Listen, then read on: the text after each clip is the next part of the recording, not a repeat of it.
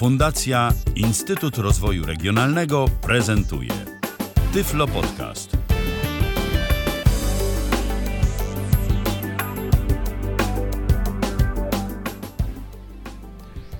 Minęła godzina 19. Z tej strony Paweł Masarczyk. U nas nawet nie 19, przepraszam, dziś wyjątkowo 18. Yy, I znów muszę to powiedzieć, w Kalifornii 9 rano, przed kilkoma minutami, yy, ponieważ dzisiaj znowu łączymy się na duże odległości. Yy, dzisiaj osoba, która już się u nas pojawiła i osoba, która jeszcze się u nas nie pojawiła. Ostatnio był Android, ostatnio był Talkback, ostatnio było tak bardziej technicznie, dziś będzie tak bardziej krajoznawczo-podróżniczo, ponieważ znowu mamy w studiu Wiktora Carana. Witaj Wiktorze. Witaj, witaj, dzień dobry. dzień dobry dla naszych słuchaczy, którzy słuchają nas teraz dobry wieczór. A tak A, no. naprawdę no. nie wiadomo kto kiedy, bo, bo podcast będzie potem. No ale Wiktor nie jest dzisiaj sam i nawet jeszcze będzie nam troszkę bliżej, bo jest z Wiktorem Karo, żona Wiktora. Witaj Karo. Witam. I ty Dzień jesteś zdaje z Polski. Tak, oczywiście, z Poznania. No więc pozdrawiamy Poznań. Może ktoś, ktoś z naszych słuchaczy będzie Cię znał, kojarzył.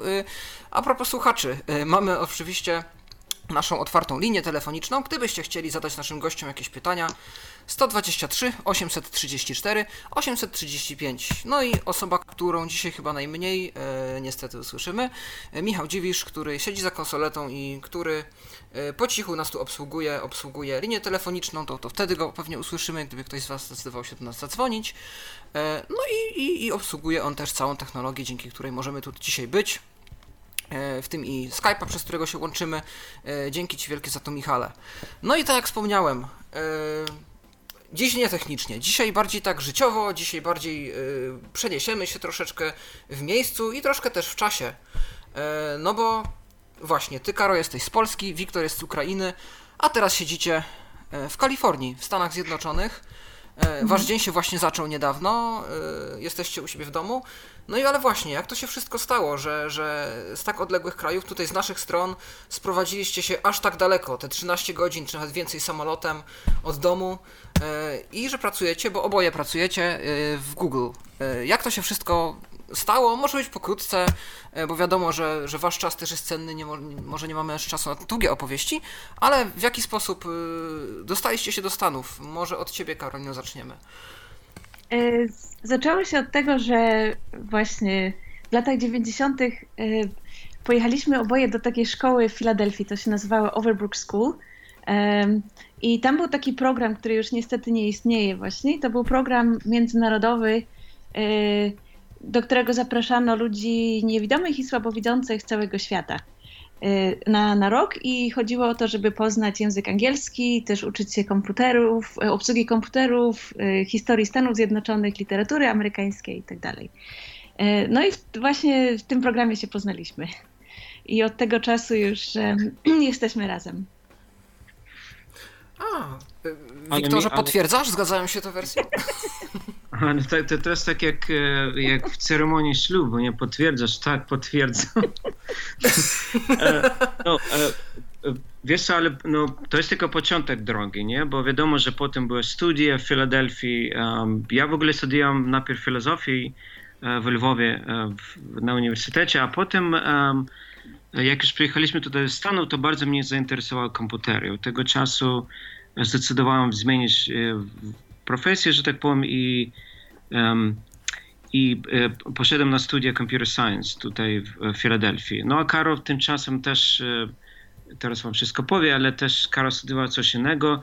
No i potem długimi, bardzo długimi, długimi drogami przez e, Azję Południową, przez, przez Wschód Bliski, przez Polskę nawet dostaliśmy się tutaj z powrotem do Stanów, byliśmy, mieszkaliśmy w Waszyngtonie i potem wreszcie przyjechaliśmy do Kalifornii i no po prostu bardzo długo opowiadać, ale mniej więcej ta droga jakoś tak po trochu, po trochu nas prowadziła tutaj do Google. No i teraz ja już jestem od e, czterech lat, jestem w Google. E, Karo? No teraz ty powiedz swoją historię, bo twoja jest może jest ciekawsza bardzo. No, nie wiadomo, czy ciekawsza, ale, ale zupełnie inna, dlatego że ja w ogóle nigdy nie myślałam, że będę pracować dla Google. I to nie dlatego, że mam jakąś niską samoocenę, tylko po prostu, że y, bardziej zawsze byłam zainteresowana y, humanistycznymi dziedzinami, więc po prostu nie myślałam, że w ogóle ktokolwiek mnie przyjmie do pracy tutaj w Dolinie Krzemowej. Y, Zaczęłam studia w ogóle od y, języka chińskiego i azjanistyki właśnie w, na, na Uniwerku w Filadelfii. Polsce chciałam się uczyć chińskiego i właśnie pani nauczycielka powiedziała mi, że może mnie uczyć tylko y, no, jak się wymawia y, rzeczy w języku chińskim, ale, ale nie będzie mnie uczyła y, pisania, bo sobie po prostu nie umiała tego wyobrazić, jak ktoś słabowidzący może pisać w języku chińskim. No a natomiast przyjechałam No tutaj tak. na studia i oczywiście wszystko okazało się możliwe.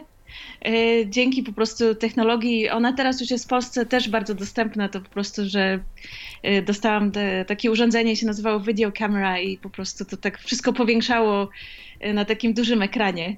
Y, No i też dostałam, Mhm. y, przez jakiś czas miałam po prostu prywatnego nauczyciela, za którego uniwersytet płacił, y, który właśnie pokazywał mi, jak chińskie znaki pisać. No i, no i to wystarczyło.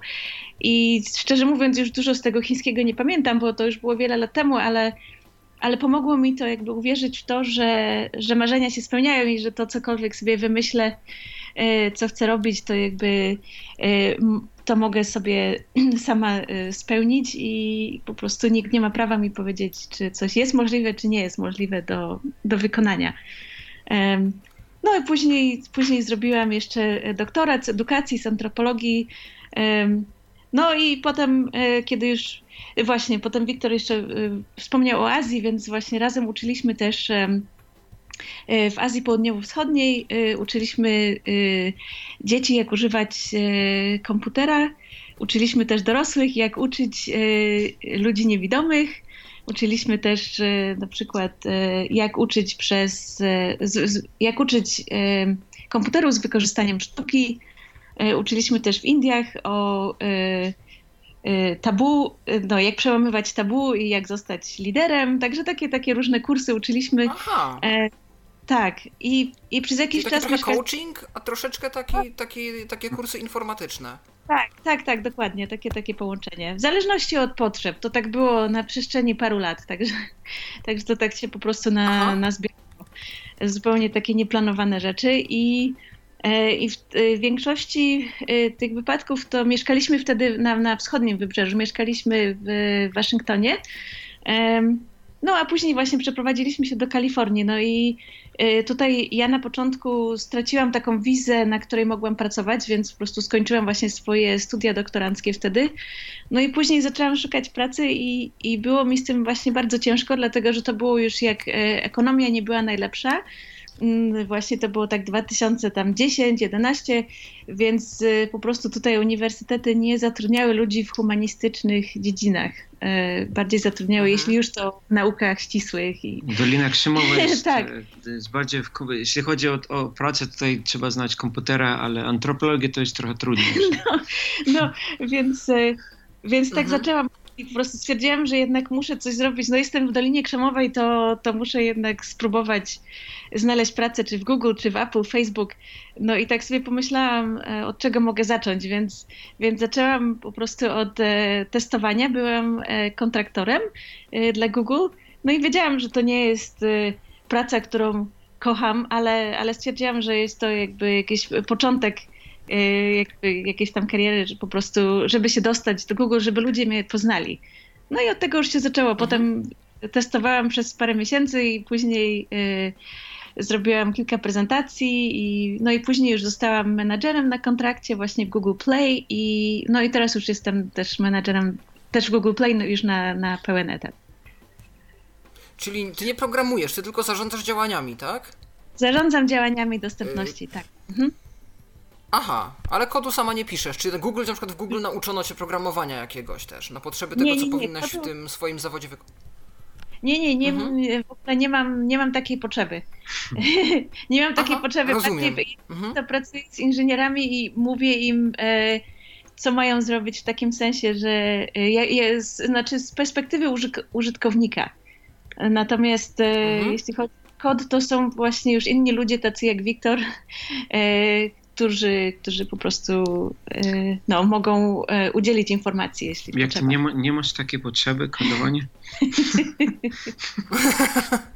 No, zawsze się przyda jakiś, myślę. Ale y, na pocieszenie ci powiem, chociaż pewnie już to wiesz i to jest ciekawe, czy, czy na przykład Google w to pójdzie, y, że teraz studia humanistyczne się bardzo ceni, bo one uczą myślenia nieszablonowego, tak jak się u was mówi, out of the box thinking. Tak, I to tak. jest to, że y, humaniści są teraz bardzo cenni na przykład w designie gier komputerowych, bo napiszą dobry storyline, y, napiszą dobrą fabułę do gry, i, I teraz na przykład gry komputerowe, czy muzyka, czy książki, czy seriale to jest element studiów humanistycznych. I na przykład ja studiując filologię angielską na Uniwersytecie Śląskim miałem masę przedmiotów, gdzie zajmowaliśmy się takimi zagadnieniami, jak są przedstawiane konkretne mniejszości w filmie, y, w jaki sposób można rozpracować jakiś serial, czy powiedzmy, i ludzie piszą o tym doktoraty. Ktoś pisał doktorat, w Niemczech byłem na Erasmusie, ktoś pisał doktorat z, z Pink Floyda, czy ogólnie z muzyki rockowej. I coś tam, jakieś motywy czegoś tam Pink Floyda. I, I dzięki temu studia humanistyczne są w stanie pozyskać na siebie pieniądze, bo są w stanie przekonać, że nadążają gdzieś za, za tym, co się teraz dzieje. I to nie jest tylko tam czytanie starych książek, jakiegoś Szekspira, czy jakieś łaciny, czy greki, tylko też się interesują analizą postaci i co autor miał na myśli właśnie w serialach na przykład, które są teraz popularne, Jak Netflixowskie. najbardziej. Tak, tak, tak. I też wydaje mi się, że po prostu umysł jest bardziej otwarty właśnie na może inny sposób myślenia. Y, Ja na przykład y, też dużą częścią mojej pracy jest y, edukacja, w takim sensie, że po prostu rozmawiam z UX designerami czy y, z programistami. Po prostu opowiadam im trochę, co to jest dostępność i co to dla nich znaczy. I szczególnie właśnie dla jeśli rozmawiam z designerami, to często wykorzystuję sztukę, żeby im wyjaśnić, jak działa screen, screen reader na przykład. Dlatego, że oni nie są Mhm, ekspertami mhm. w tej dziedzinie i jest po prostu łatwiej wytłumaczyć pewne rzeczy, wykorzystując właśnie sztukę, niż, niż pokazując im godzinami, jak działa screen reader, czy jak ludzie używają e, powiększalnika, czy czegokolwiek innego, różnych innych tam assistive technologies. I to też prawda jest taka, No że, że, Mhm. że, że te firmy tutaj w, e, w Dolinie Krzemowej są znane przez to, że tworzą jakieś tam nowe technologie, czy, czy bardzo dużo programistów mają, ale prawda jest taka, że tutaj jest bardzo dużo ciekawych ludzi, nawet w Google, ludzi, którzy byli projektantami, ludzi, którzy em, są profesjonalnymi muzykami, więc e, to, że ludzie programują, to e, zupełnie nie znaczy, że, że oni się nie interesują innymi jakimiś, e, nie mają innych innych pasji w życiu, więc Czyli e, ste- tutaj- stereotyp informatyka jako geeka Absolutnie. w okularkach, który Nie, nie. został przełamany. Są, są tacy ludzie, ale, ale jest bardzo, bardzo dużo ludzi z różnymi zainteresu- zainteresowaniami, więc pod tym względem e, tutaj po prostu każdy dzień spotykasz jakichś zupełnie innych ciekawych ludzi. Um, tak, Mhm. też jest bardzo taki wielki plus pracowania tutaj w Google. No właśnie, a skoro mówicie o rozmowach o dostępności, to to może y, ty teraz, Wiktorze, powiesz na ile, na tyle, na ile masz doświadczenie. Czy to są rozmowy trudne, czy łatwe teraz w tych warunkach obecnych, jakie są i w Stanach Zjednoczonych, gdzie to świadomość y, na temat tego, że dostępność jest ważna, gdzieś tam wzrasta albo już wzrosła, czy to są rozmowy takie, że ludzie już kojarzą, o co wam może chodzić, czy dalej na przykład accessibility, dostępność to jest pojęcie w ogóle nowe, nieznane i dalej trzeba tłumaczyć, y, nie wiem, jak to się w ogóle wymawia, po pierwsze, a po drugie, y, czym to się je, że to nie jest kwestia powiększenia czcionki y, i tak dalej, czy, czy i ludzie są chętni implementować takie rzeczy, czy naprawdę dużo trzeba ich przekonywać, żeby się y, dali złamać i żeby coś zrobili w tym kierunku.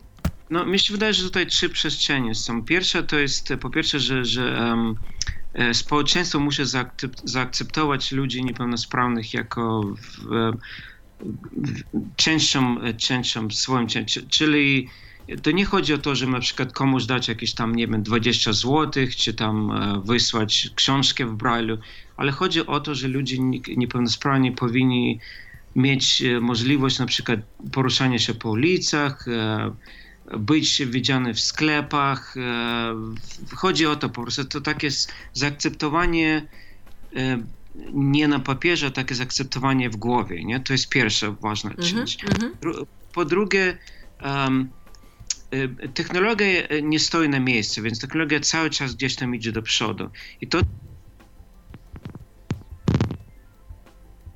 Halo, halo? Chyba nam się stracił dźwięk, nie wiem. O, już jesteście? Halo, już jest?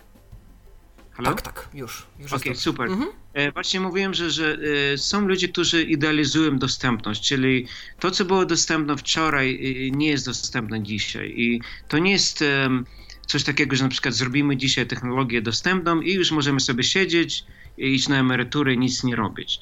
Prawda jest taka, że, że technologia idzie czas do przodu, się porusza, porusza się do przodu i i my musimy, ludzie jak my i, i inni, którzy pracują tutaj w tych firmach, powinni być cały czas jakby um, patrzeć do przodu, nie? Że na przykład musimy myśleć, jak rozwiązać nie, niektóre e, problemy związane z dynamicznymi, na przykład um, user interface, jak to wiesz o co chodzi. Interfejsem użytkownika. Mhm, mhm. Tak, interfejsem użytkownika, czyli to co, w, to, co wczoraj w ogóle, załóżmy, na tym nikt nawet nie myślał, nikt się nie zastanawiał, jak takie interfejsy zrobić dostępnymi, to dzisiaj musimy na tym myśleć, bo każda aplikacja, każda strona na internecie już używa tej technologii, które um, na przykład screen nie wiedzą, jak z tym, e, z, z, z takimi no tak. stronami mhm. pracować. I trzecia przestrzeń to jest um, um, użytkownicy, e, czyli ludzie, którzy używają e, technologii specjalnych, na przykład screen readery czy powiększalniki, że też e, ja widzę, że na przykład potrzebują o wiele więcej szkolenia. Jest jakiś taki problem, że, że często um, jakby ja mogę powiedzieć na przykład o ludziach niewidomych, że, że często nie są przygotowani na to, żeby korzystać z nowych technologii um, tuż dzisiejszy mamy, mamy dzisiaj na internecie.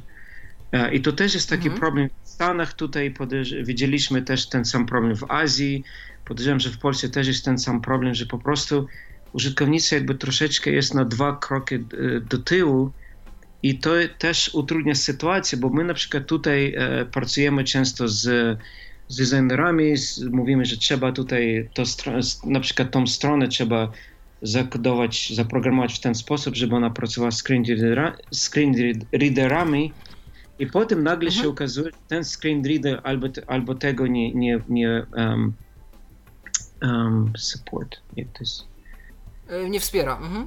Nie wspiera albo po prostu nie z tym nie pracuje. Mhm. Nie obsługuje, a ta wersja JOSa na przykład tego nie rozumie, a, a ta wersja uh, TalkBacka tego nie, i, i mamy teraz ten problem, bo z jednej strony my, my tutaj robimy wszystko, co można, żeby um, żeby tą technologię udostępnić ludziom, a z drugiej strony mamy ten też problem, że musimy cały czas pracować z, pan, z naszymi partnerami w, um, w, ci, którzy stwarzają właśnie takie technologie um, specjalne, tak, żeby, żeby oni też wiedzieli, na czym my pracujemy i wtedy odpowiednio oni też muszą korygować swój kod, e, muszą korygować swoje, swoje programy, żeby e, ułatwić życie użytkownika. Więc to jest taki problem wielostronny, nie? I musimy jakby e, myśleć o tych wszystkich różnych niuansach. Um, no i to, no właśnie, to jest to. Czyli Czyli, czyli mimo to, że istnieją jakieś już standardy, powiedzmy, na przykład jest WCAG, które jest gdzieś tam światowo respektowane, te Web Content Accessibility Guidelines mhm. E, i cały czas wychodzą jego nowe edycje, to mimo to dalej jest ten problem. E, mówisz, że nie wszystkie czytniki na przykład spełniają wymogi WCAG i to nawet nie jest czasem problem deweloperów, czy twórców stron, czy tam powiedzmy treści multimedialnych, tylko mhm. po prostu na przykład jakiś screen reader nie obsługuje jeszcze jakiejś tam nowej implementacji. WCAG. Tak, tak jak Aha. ktoś powiedział kiedyś na konferencji bardzo ciekawe, że, że e, W, ty dokładnie powiedziałeś to, zaraz nie wiem czy powtórzę, WCAG, WCAG, mhm. Mhm jest tak jak Biblia, a, a świat w ogóle, wiesz, ma swoją jakąś tam inną, e, wiesz, Dobre porównanie, podoba mi się. Mhm. Tak, tak, w takim sensie, że, że są jakieś tam uh, guidelines, czyli są takie uh, reguły. Ideał, do którego dążymy. Mhm. Dokładnie, są idee, ale, ale rzeczywistość jest zupełnie inna, nie? No bo w jakiś mały, załóżmy tam zespół programistów, e, którzy tam załóżmy mają trzech ludzi, muszą stworzyć szybko strony i oni nie, nie mają ani czasu, ani, ani um, wiedzy, żeby na przykład tą stronę od razu e, zaprojektować w ten sposób, żeby ona była dostępna. Są takie realie, że po prostu jakby trudno je przeskoczyć od razu, nie? Więc e, mhm. Także, no więc tak jak powiedziałeś, że, że, że są, um, są jakieś tam ideały, a, a jest rzeczywistość. I my właśnie jesteśmy bardziej na tym poziomie rzeczywistości, takie realia, czyli musimy um, wiedzieć, co się dzieje w, w, naszej branży, musimy wiedzieć, jakie są nowości w, w branży accessibility, czyli dostępności i musimy jakoś to wszystko tutaj połączyć, żeby um, zrobić życie łatwiejsze dla użytkowników. No bo to jest też taki chyba nieustanny dialog między użytkownikami, Dokładnie. twórcami standardów i twórcami rozwiązań, które mają tym standardom podlegać chyba, że z jednej strony fajnie, że jest WCAG i one są pełne ciekawych wskazówek i takich wytycznych, ale też te standardy powinny być możliwie, oczywiście mówię możliwie, łatwe do spełnienia dla, nie wiem, instytucji rządowej albo firmy prywatnej, która ma swoje produkty czynić dostępnymi. I to jest chyba największy problem, żeby się jakoś tak dogadać, żeby mhm. ani nie obciążać yy, tam powiedzmy jakiegoś tam widzącego człowieka, który nagle się dowiaduje, że niewidomi by chcieli korzystać z jego produktu, yy, mhm. masą jakichś takich kryteriów nie do spełnienia. I to jest chyba Dokładnie. największy w tym problem, że jak ktoś, kto się dopiero wdraża w dostępność, patrzy na WCAG i nie, ja tego nie robię. Ja mnie to nie obchodzi, że tu jest 7 tysięcy, 700 tysięcy niewidomych w Polsce. Mówię o Polsce, bo tu są statystyki. Tak, tak, tak. Mnie to nie obchodzi. To są za, za, ciężkie kryteria, nie mam pieniędzy na to, żeby spełnić wszystkie wymogi. Dokładnie. Albo no nawet tak, kryteria, no. kryteria, nie są nawet często dobrze opisane, więc ktoś, kto tylko wchodzi w, w, e, w, dostępność, to po prostu nawet od razu nie może wiedzieć, o co dokładnie chodzi. Na przykład jak ktoś powie, że musi być kontrast e, nie między kolorami. Nie? No dla niektórych ludzi to zupełnie to jest mhm. oni nie wiedzą o co chodzi. Co to znaczy kontrast? Nie? Co to znaczy, mhm. jaka ma być proporcja, tak? Powiedzieć ratio, e, zaraz tak myślę, jak to tak, po polsku powiedzieć. Mhm, między, mhm. No, jaka być proporcja między kolorami. I dla niektórych ludzi to jest po prostu mówienie po chińsku, nie? No, jasne. Ale pytanie właśnie, to jest ciekawe też, jako tak, żeby to sobie rozważyć. E, co by było tu dobrym rozwiązaniem? Czy obniżyć wymagania właśnie na poziomie kryteriów, czy może po prostu odczekać, bo to jest taki okres, jesteśmy w takim okresie, gdzie jeszcze dostępność jest taką względną nowością. I jak się mhm. ludzie z czasem przyzwyczają i jak zaczną tworzyć od zera, bo na pewno kiedyś i strony, i wszystkie aplikacje, i, i wszystkie technologie dojdą do takiej ściany, że trzeba będzie je odbudować od zera, cały kod i, mhm. i wszystko, bo zawsze się jakiś remont robi. I na tym etapie już konsultować, żeby wymogi były spełnione, bo zawsze łatwiej jest implementować dostępność od zera, niż kiedy jest to coś drugoplanowego, coś, co się nakłada na produkt gotowy.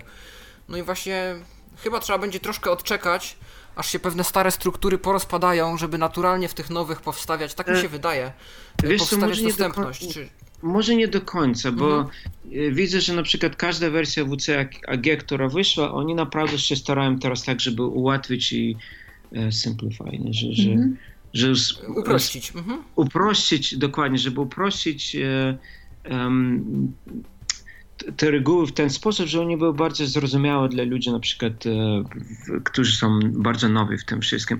E, także muszę im mhm. e, oddać im należne, że, że naprawdę próbują to zrobić, bo e, wszyscy to rozumieją, że, że to nie, nie jest w interesach ani WCAG, ani w interesach e, społeczeństwa, żeby to było tak trudne do zrozumienia, nie tak jak kiedyś, nie wiem czy pamiętasz, kiedyś jak się czytało protokół HTML, E, to trzeba było być naprawdę jakimś Aha. tam doktorem, e, wiesz, informatyki, żeby w ogóle zrozumieć.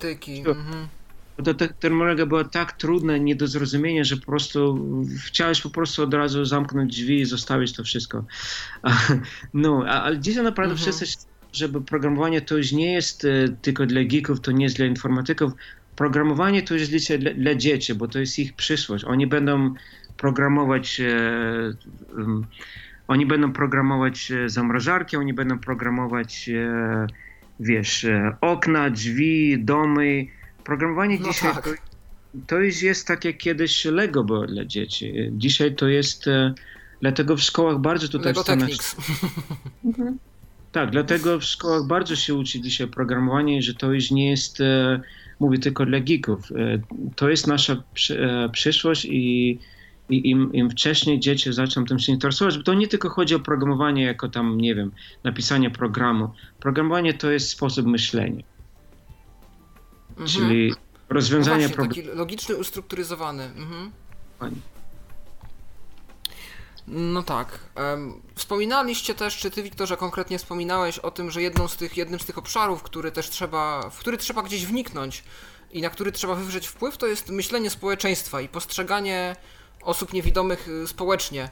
To, to może ciebie, Karolina, zapytać, bo też pewnie to obserwujesz. Będąc w Stanach tyle, ile już jesteście, to jest dalej y, robota, która się dzieje, czy to jest coś, co już zostało w jakimś stopniu osiągnięte? Bo zaraz wejdę w taki trochę głębszy temat, który no, jest tematem rzeką.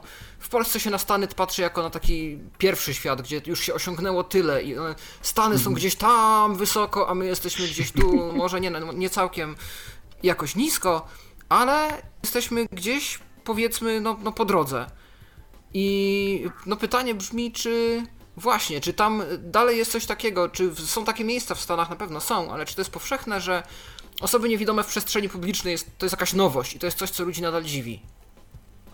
E, tak, ja myślę, że, że to zależy właśnie od tej przestrzeni publicznej e, i zależy po prostu od miejsca. Stany są tak duże i po prostu ciężko jest e, cokolwiek generalizować, dlatego że wydaje mi się, że Kalifornia to jest w ogóle jakiś oddzielny kraj, e, po prostu dlatego, że jest zupełnie inna kultura niż e, wreszcie Stanów. E, jest po prostu bardzo otwarta w ogóle. No przez to właśnie chyba tu jest właśnie Dolina Krzemowa. Więc wydaje mi się, że, że mhm. Kalifornia to jedna rzecz, potem wschodnie wybrzeże, załóżmy Nowy Jork, Filadelfia, Boston, no to też bardzo otwarte miejsca. No a natomiast środkowe Stany to tak różnie bywa, i, ale to też nie można tak uogólniać, bo wiadomo, że są, e, są miejsca, gdzie, gdzie też po prostu jest to wszystko już bardziej e, akceptowane i otwarte, a są miejsca, gdzie niestety jeszcze pewne rzeczy nie dotarły, jeszcze ludzie mają problemy z internetem w niektórych miejscach, także, także jeśli no nie tak, tak, polegają na dostępności do, y, wiesz, y, w różnych usług w internecie, no to mają nawet taki problem, dlatego że Stany są tak wielkie, e, że, że no właśnie, że po prostu czasami jeszcze, jeszcze są problemy tego typu, szczególnie w biednych społecznościach oczywiście.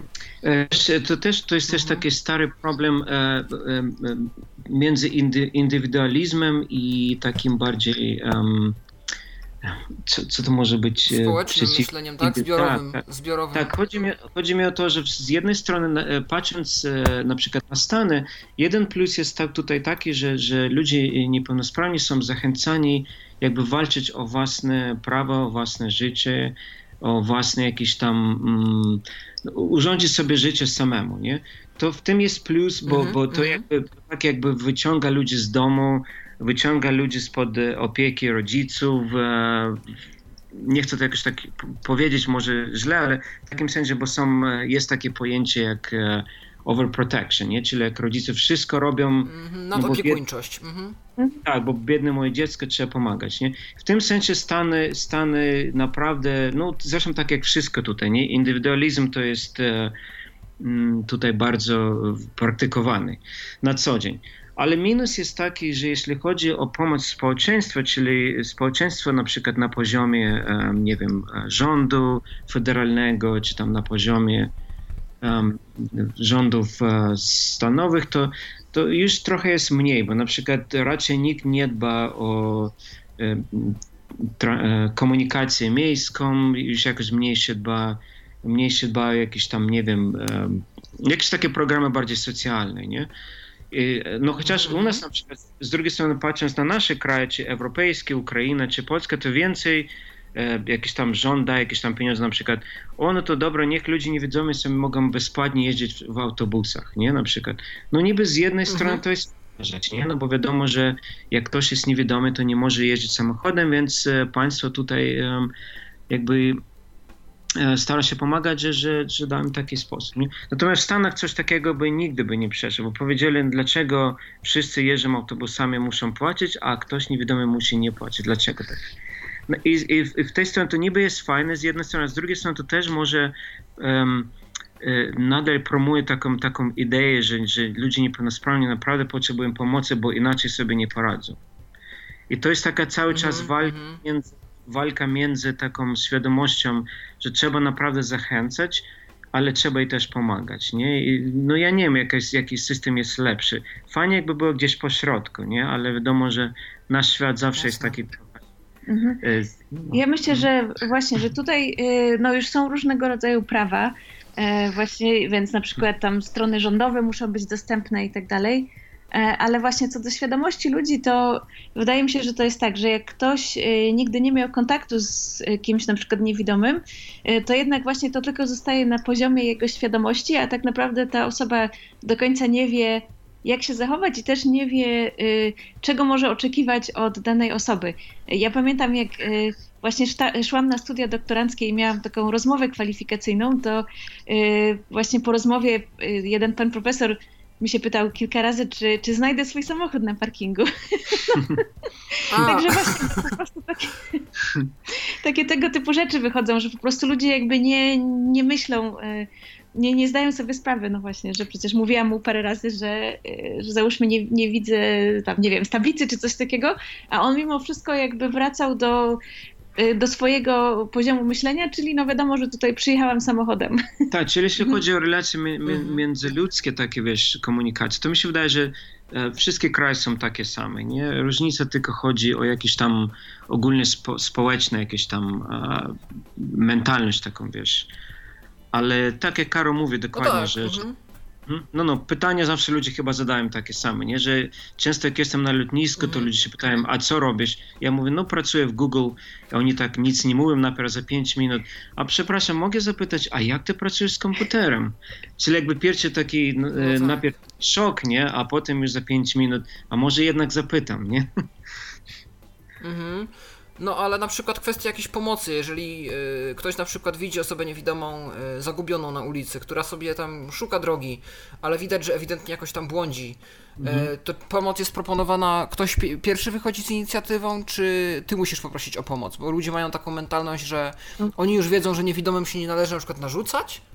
Mi to nie przeszkadza nie. osobiście, ale wiem, że mhm. w Niemczech pani zauważyła, że wpadła mi mucha do picia i podeszła do mnie i zapytała, stwierdziła tam, tu ma pan y, jakiegoś owada w napoju, czy mogę go panu wyjąć? Nie, że on, ja panu wyjmę coś tam, tylko po prostu było takie Aha. pytanie, czy ja mogę. No czy, fajnie, czy to w fajnie. Stanach jest jakaś mhm. reguła na to, czy, czy, czy, czy raczej też zależy od człowieka? Znaczy fakt, że Stany to jest też y, mieszanka różnych narodowości, nie? Więc jakby każdy wyniósł coś innego z domu, inną mentalność. Zależy, zależy od człowieka, ale, ale na pewno nie ma czegoś takiego, że, że ty sobie idziesz i ktoś nagle weźmie cię za rękę, żeby cię przez ulicę przeprowadzić. No, tak, nie będzie ciągnąć przez... Na przykład aha, tak się zdarza aha. w Indiach czy w Azji ogólnie, to, to tak y, może się zdarzyć. Oni nawet nie będą cię pytać. czasem też. Tak. A, okej. Okay. okay. no, no, no. I, I, to wiesz, to wiadomo, czasem, ludzie to... ale jednak. Mhm. No, że ludzie to robią z dobrego serca, wiadomo, ale, ale po prostu, no nie, tutaj, tutaj się to nie zdarza, dlatego że jednak y, no, ludzie są nauczeni właśnie chyba od, od dzieciństwa, że takie no, że jest jakby ta, y, ten, kon, no właśnie, mhm. taki kon, kon, taka koncepcja y, private space jakby, czyli swojej mhm. własnej, prywatnej mhm. przestrzeni. Przestrzeni. I po prostu, mhm, tak, mhm. tak, że tego po prostu nie można naruszać, więc nawet y, jeśli się prowadzi niewidomego, to, to też nie, nie bierze się go przecież za rękę, tylko, tylko gdzieś tam za, za łokieć, tak, jakby tak, taka jest mhm. przyjęta tutaj zasada. E, no, a no także, także mówię, są, są tego typu rzeczy i, i raczej, raczej nikt y, sam na ulicy cię nie zaczepi, jak zobaczy, że sobie po prostu idziesz, ale jak widzisz, że no, że załóżmy czegoś tam szukasz, to, to są ludzie, którzy się zapytają, czy mhm. potrzebujesz pomocy. Raczej nie ma problemu, Aha. raczej tutaj się spotykamy naprawdę z.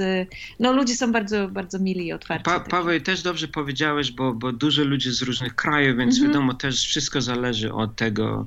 I znowu, Kalifornia to jest jeden, jeden stan, z, tak, tak. W, ale ogólnie, ogólnie mi się wydaje, że jest różnie, jest bardzo, bardzo podobnie, tak jak powiedziałeś w Niemczech, że ludzie jednak e, starają się respektować swój prywatny, prywatną przestrzeń i nie. Mm na siłę nic nie robić. No właśnie, ja a jeżeli tak obserwujecie... Mhm, proszę. Mhm. Spotkałam się też z tym, że czasami muszę ludziom tłumaczyć, że, że nie widzę, dlatego że po prostu może tego tak nie widać, jak idę na ulicy i po prostu coś mi tam pokazują. Ja się coś na przykład pytam, gdzie jest jakiś tam sklep, a oni mówią over there, nie? że tam gdzieś. I mi pokazują A, po prostu w to danym nawet kierunku. moja mama robi czasem. Jakie, A, jakie no, buty mi polecasz i- ubrać? No te, te beżowe, te beżowe. O, no właśnie. Gdzie jest coś tam? Tam, tam. Tak, dokładnie, więc, więc po prostu wtedy po prostu im mówię, że przepraszam bardzo, ale że, że po prostu słabo widzę, czy mogą mi albo pokazać bardziej dokładnie, albo po prostu zaprowadzić, jeśli to jest blisko. I, i oni z tym nie Mhm. mają żadnego problemu, także no także mówię, jest Mhm. y, po prostu chyba trzeba wiedzieć jak i o co trzeba poprosić, no i tyle. Mhm. No właśnie, bo ja myślę, że to jest jedna rzecz, którą warto uświadomić, y, może też niektórym z naszych słuchaczy, bo nie wszyscy mogą sobie też zdawać sprawę. Stany to jest na tyle wielki kraj, że y, ja kiedyś pisząc gdzieś tam na czatach internetowych, y, wpisując zainteresowania podróże, trafiałem na osoby ze Stanów. Y, No i jak one się mnie pytały, gdzie tam ostatnio sobie podróżowałeś? Ja mówię, że nie wiem, no byłem właśnie w Niemczech, czy byłem w Czechach, czy byłem w jakimś innym kraju. No a ty gdzie? Nowy Jork, Boston, em, no coś tam. I to jest na tej zasadzie, że no w Polsce mamy, nie wiem, Morze Bałtyckie, fajne plaże, można, a to my też mamy, na Hawajach. Potem, No, no, nie no, wiem, no nie tak. wiem, do, do Czech jeździmy na, na jakieś tam, jakieś tam dania. A, to my też mamy w Teksasie, więc to jest jakby Tak. wyprawa do Europy dla Amerykanina to jest coś tak y, niesamowitego, to jest tak wielkie przeżycie. Myślę, jak dla nas wyprawa do Stanów. I to przylecieć do Stanów, na przykład do Nowego Jorku, to nie jest to samo, co objąć całe Stany. To tylko jakiś jeden wycinek z tych 50 Stanów się poznaje, e, a wszystko wygląda inaczej, więc na przykład jak ja rozmawiam czasami z osobami, no właśnie, na przykład z Virginii Zachodniej, gdzie 10 lat temu pisałem z dziewczyną niewidomą, która miała internet na modemie dial-up.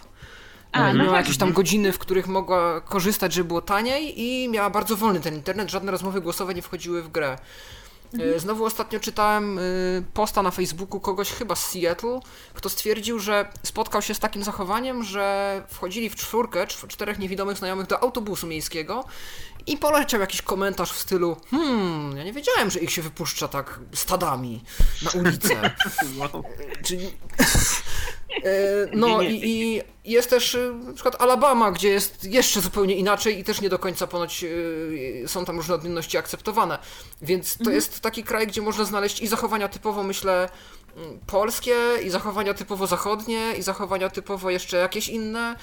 Jak najbardziej. Yy, i- i- I nadopiekuńczych rodziców, którzy pochodzą z jakiegoś jeszcze, nie wiem, innego kręgu kulturowego, gdzie w osoby niewidome się jeszcze aż tak nie wierzy i mimo, że Stany oferują różne możliwości, to nie, nie, ty będziesz siedział w domu, bo ty nie widzisz na przykład, nie? Mhm. Jak najbardziej, jak najbardziej. Mi się wydaje, że mówię, tutaj znowu Kalifornia to jest jak swój taki oddzielny kraj i po prostu tutaj mówię, przez, przez to, że, że tutaj jest ta Dolina Krzemowa, to jednak dużo ludzi podróżuje, ponieważ nawet y, załóżmy Google ma swoje biura y, właściwie na całym świecie, więc y, no więc wielu pracowników nawet i z tego względu podróżuje jakby do, do innych krajów.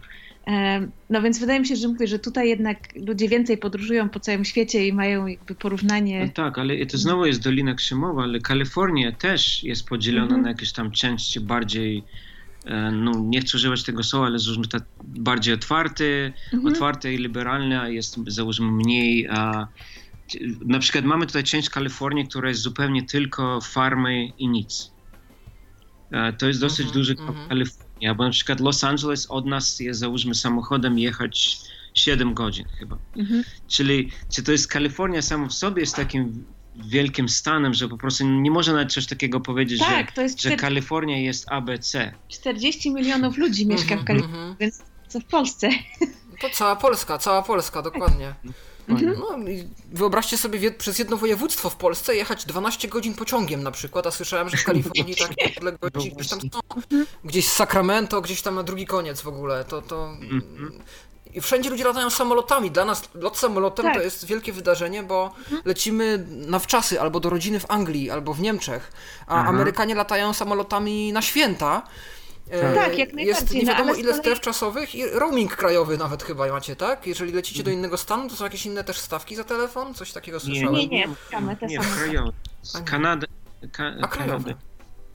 Krajowe, krajowe, ale Mhm. właśnie y, co do samolotów, no to właśnie to na przykład y, jest też taka sprawa, że pociągi tutaj nie są najlepsze, bo znowu jest, jest po prostu taki wielki y, teren, że y, no właśnie, że te pociągi nie są na tyle atrakcyjne co w Europie, y, więc po prostu opłaca się faktycznie Mhm. bardziej latać samolotami. Ha, i Wszystko- to nawet wewnątrz no. jednego stanu? Wszystko jest daleko, ja mówię gdzieś- Czasem? Słucham? Wewnątrz jednego stanu też? Na przykład, nie wiem, tam z San Francisco dokądś tam Jak najbardziej. Z San. Francisco do Los Angeles y, o wiele szybciej jest polecieć samolotem niż dojechać pociągiem. Mhm, Leci się, no to- leci się godzinę i te, te samoloty faktycznie latają jak autobusy. Y, Leci się y, godzinę i one Mhm. tak gdzieś godzinę wylatują w ciągu dnia. Y, No, a natomiast pociąg jest i to nawet nie wiem, czy bezpośredni i on jedzie tyle godzin, że to w ogóle. No, Chyba z- więc, Tam z 12. tak, chyba jakieś 12 godzin właśnie jedzie, no więc to się w ogóle nie opłaca. Jakby Aha. po prostu też nie, nie inwestuje się tutaj na tyle infrastrukturę właśnie pociągów na przykład. Więc te pociągi, jakieś tutaj lokalne pociągi oczywiście. y, Na wschodnim wybrzeżu jest więcej pociągów, na przykład, które jeżdżą między dużymi miastami, załóżmy Boston, Nowy Jork, Waszyngton, y, to one tam jeżdżą, no ale, ale tak mówię, żeby przez całe Stany przejechać, czy, czy mówię, nawet tu w Kalifornii, to ciężko byłoby pociągiem, także faktycznie No. samoloty latają częściej. O, o infrastrukturze to można chyba Tak, to godzinami rozmawiać, bo, bo e, no tutaj jest No, dużo historii, dlaczego tak jest, nie? Wszystko ma powody jakieś Ja tylko tam, wiem, że ale- na obszarze tym e, Rapid, Rapid Bay e, była pierwsza dostępna kolej dla niepełnosprawnych, która spełniała jakieś tam standardy z lat 70. czy 60. E, To, to o tym też czytałem, że tam pierwsi zamontowali jakieś e, e, dla, na wózki jakieś tam podjazdy, że dworce były dostępne, że same wagony dało się obsłużyć, czy coś tam w Braille'u było podpisane. Mhm. No natomiast to, to był taki aż chyba historyczny przykład nawet staje się.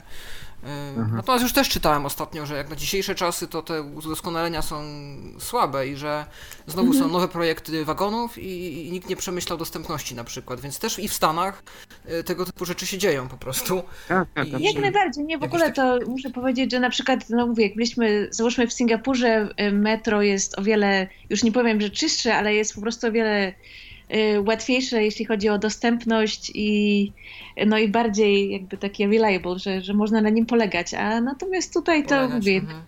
Mhm. E, Te pociągi są nieskomunikowane, niesko, nieskomunikowane często i tak dalej, także tak naprawdę jeśli można, to, to my korzystamy po prostu z Ubera czy z podobnych serwisów niż tak naprawdę z pociągów. Aha, no Mhm. Rzeczywiście, Uber chyba w Stanach głównie się jakoś y, na tym rynku cenowym odznaczył, bo u nas powoli właśnie Uber cenowo równa z taksówkami komercyjnymi i też takie A, są nakładane nie. na niego przez Unię obostrzenia, typu właśnie muszą mieć kasę fiskalną taksówkarze. Nawet ostatnio weszło wymaganie, że kierowcy Ubera muszą mieć licencję taksówkarską. Normalnie jak, okej, jak nie. przewoźnicy komercyjni. To tutaj, Aha. tutaj jest taniej, tutaj jest o wiele taniej i oni mają, oferują często lepsze usługi niż taksówkarze, więc jakby tutaj to się o wiele bardziej opłaca. Ale taksówkarze walczą, Aha. bo tutaj w niektórych miastach e, No dla, tutaj też. Znowu dla ludzi niewidomych ten Uber to po prostu jest jakieś zbawienie, my tak żartujemy. Dlaczego? Dla- Bo nie trzeba em, z gotówką w ogóle nie trzeba nic robić, po prostu wszystko masz w aplikacji, w telefonie. Em, I to jest dla nas podejrzewam, że to jest po prostu y, no, no to naprawdę jest, e, nawet pod względem, ja już nie mówię, że to wiadomo, że to jest tak, niby jak taksówka, że szybciej dojedziesz, ale po prostu sam fakt, e, ułat- na ile to ułatwia transakcje między e, pasażerem i, i kierowcą. To, mm, w tym, w, jeśli na przykład jest jakiś problem, to może wszystko przez aplikację napisać takie Załatwić. Mhm. Tak, tak. tak, opinię, bo Zgłosić no po prostu Mhm. czuję się bardziej bezpiecznym właśnie e, w, w, w Uberze niż na przykład takim, e, w te, takiej taksówce. Bo kiedyś pamiętam, jak przyjechaliśmy do Stanów, to były takie sytuacje, że te taksówki em, często są kierowane przez, załóżmy, ludzi, którzy imigrowali, e, oni jeszcze po angielsku dobrze nie mówią. Bardzo, było bardzo trudno wytłumaczyć, gdzie chcesz jechać, Czasami oni sami nie wiedzieli, jak Oni nie- jechać, a my im nie no. mogliśmy wskazać drogi, no i, no i tak. a Wiesz, komedię można by pisać. Aha. Uber, Uber ogólnie ma e, nie tylko GPS-a, też ma e, osoby, któ- którzy raczej dbają o swój samochód, no bo to jest ich samochód, e, też często po angielsku mogą i też jakieś tam są wymagania, tam trzeba przejść taki um, background check, jak tutaj się mówi, nie? Czyli to już ktokolwiek nie może Aha. jechać Mhm. takim Uber. Czy, czy, czy nie byłeś karany w przeszłości i tak dalej. Tak, tak, jakieś dokładnie, tam tak, tak. Doświadczenia o niekaraniu. Mhm. Tak. Rozumiem. Właśnie u nas jest ten problem z Uberem, e, tak jeszcze szybko kończąc temat, że e, właśnie Mhm. jeżdżą często obcokrajowcy, którzy nie znają miasta i nie znają też języka. I w Polsce to jest duży Uwaga. problem, bo jednak y, to nie jest jeszcze społeczeństwo, które mówi po angielsku. I mi się zdarza często właśnie, ostatnio byłem w Krakowie u znajomego, zamówiliśmy Ubera i ja w zasadzie kolega mi zamówił, podjechał, y, no z, imienia, z imienia wnosiliśmy, że kierowca będzie Polakiem, y, po czym pan z jakimś opóźnieniem delikatnym podjechał i się przywitał z nami po angielsku i całe szczęście, że ja angielski znam, Aha. E, No bo dla mnie nie ma problemu i całe szczęście, że pan miał GPS-a, bo znalazł mój adres, gdzie ja chciałem dojechać. Pan był, zdaje się, z Ukrainy. U nas jest teraz duża fala imigracyjna z Ukrainy i Tak. e, często kierowcy Ubera to Ukraińcy. Natomiast o ile część z nich rzeczywiście mówi jakkolwiek po polsku i jest w porządku, bo się da dogadać, nieważne czy angielski znasz czy nie, e, to teraz okazuje się, że nie wszyscy kierowcy mówią i, i ja współczuję osobom, które nie znają języka i nagle przyjeżdża im kierowca zamówiony z Ubera i się nie są w stanie dogadać. Jasne, że tam ta komunikacja w Uberze jest na poziomie minimum, bo i adres jest już zadeklarowany w aplikacji, No i tak. kwota jest już zapłacona. No niemniej jednak fajnie by było móc się dogadać z osobą, z którą się jedzie. No tak. A, I to jest główny Tak, zarzut chyba wielu użytkowników. Mhm. Mhm. Tym bardziej, że, że z Uberem też trzeba. No są takie sytuacje, gdzie oni na przykład mniej więcej wiedzą, gdzieś tam przyjeżdżą, pod, przyjad, przyjadą, na przykład adres jest niby ten, ale tam trzeba em, trochę może podjechać, więc jak nie może się do, e, dogadać z, z kierowcą, to wtedy w tym momencie jest bardzo trudno. em. Czyli cie- ciekawe, czyli sytuacja jest jakby na odwrót. Mhm. U nas tak było kiedyś Mhm. przed Uberem, a ty mówisz teraz, że, że właśnie hmm, ciekawe. Tak. Właśnie Uber u nas ma tylko takie wymaganie, że trzeba założyć jakąkolwiek działalność gospodarczą, czyli zarejestrować sobie jakąś nawet jednoosobową firmę, zgłosić to do Ubera i w zasadzie już się jest. No teraz wyszło wymaganie na licencję, wymaganie znajomości topografii miasta i myślę, że z czasem to zostanie ten, to zostanie opanowane pewnie i będzie, no stanie się kolejną korporacją taksówkową Uber w Polsce, czy w, w ogóle w Europie. Mhm. Ale, ale fajnie. Czyli osoby niewidome w Stanach częściej korzystają nawet z Uberów niż z autobusów miejskich, jak mam rozumieć, bo E, cenowo tak, się to pewnie bar- też jakoś bardziej Bardzo, opłaca. bardzo. Jak, jeśli mogą, to tak. Mhm. Mhm, mhm, bo jest, jest to bardzo mhm. wygodne. Mhm. Jak najbardziej. Jest ciekawe właśnie. Ostatnio byłem w Gruzji i mm, tam też, tam znowu jest taka sytuacja, że e, niewidomi nie są w stanie iść samodzielnie, bo na przykład rosną drzewa na środku chodników. Albo nie ma jakichkolwiek praw, które by uprawniały niewidomych do przejścia przez ulicę po pokazaniu laski. Tam kierowca się nie zatrzyma, jak widzi laskę, y, tylko dalej sobie radośnie jedzie i to bardzo szybko, bo Gruzini jeżdżą bardzo agresywnie. Y, I ponoć właśnie niewidomi w Gruzji jeżdżą, jeżdżą taksówkami głównie, Yandex Taxi, więc y, Wow. y, i ponoć to się No. cenowo bardzo opłaca. To jest najtańsza korporacja taksówkowa w Tbilisi, więc Wow. Super. No tak, tak, tak skądś znam tą mówiliśmy, sytuację. Mhm. e, jak mówiliśmy wcześniej, nie, że jednak e, akceptacja przez społeczeństwo to jest bardzo ważny krok. Nie? Na przykład jeśli em, kierowca widzi, że, że niewidomy idzie z laską i nadal e, kont- kontynuuje jechać, no to w tym momencie to już jest gdzieś tam problem, nie? Jakiś taki. Mhm. No właśnie, a, a mentalność amerykańska odnośnie tych, y, tych swoich praw, bo jak ostatnio miałem nawet taką dyskusję na którejś grupie WhatsAppowej ze znajomymi,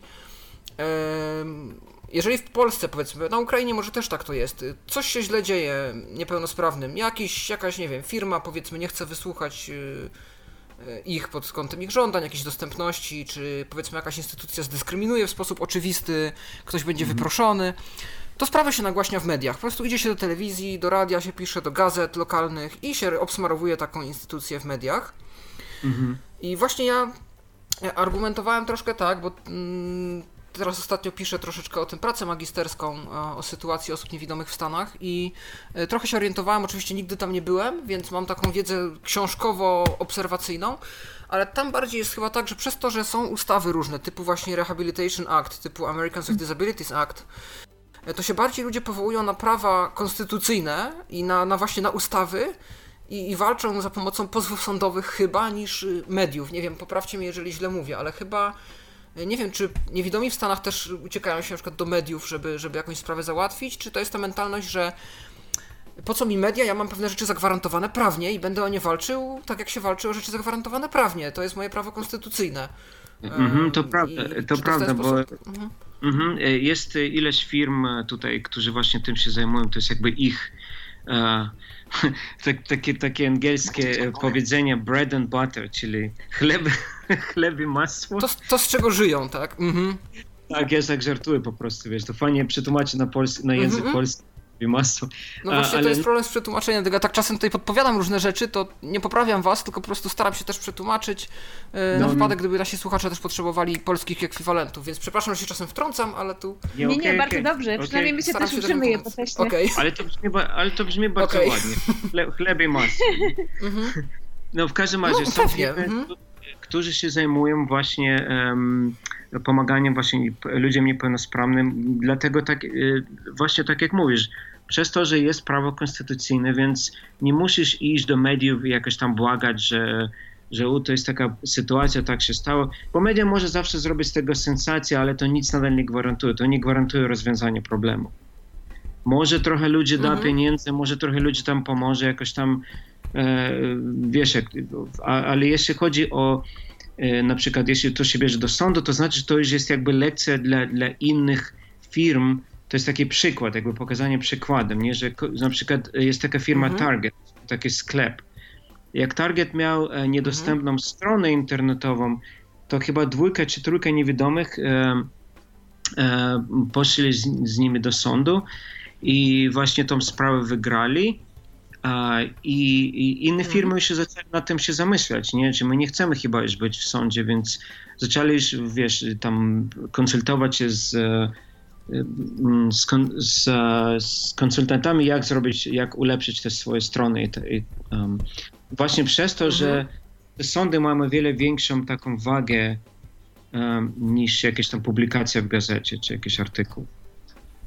Aha. No właśnie, też, też dostrzegłem y, taką różnicę między właśnie postawami y, osób niewidomych w Polsce a w Stanach, że w Polsce jest coś takiego trochę, że E, wiele osób niewidomych się czuje pokrzywdzonych, ale dlatego, że właśnie mm, nikt się, może nie nikt się nim nie przejmuje, tylko po prostu nie ma jakiejś takiej rozpoznawalności jeszcze społecznej, nas, jako mm -hmm. niewidomych, że jesteśmy dla wielu osób jeszcze takimi obcymi z innej planety.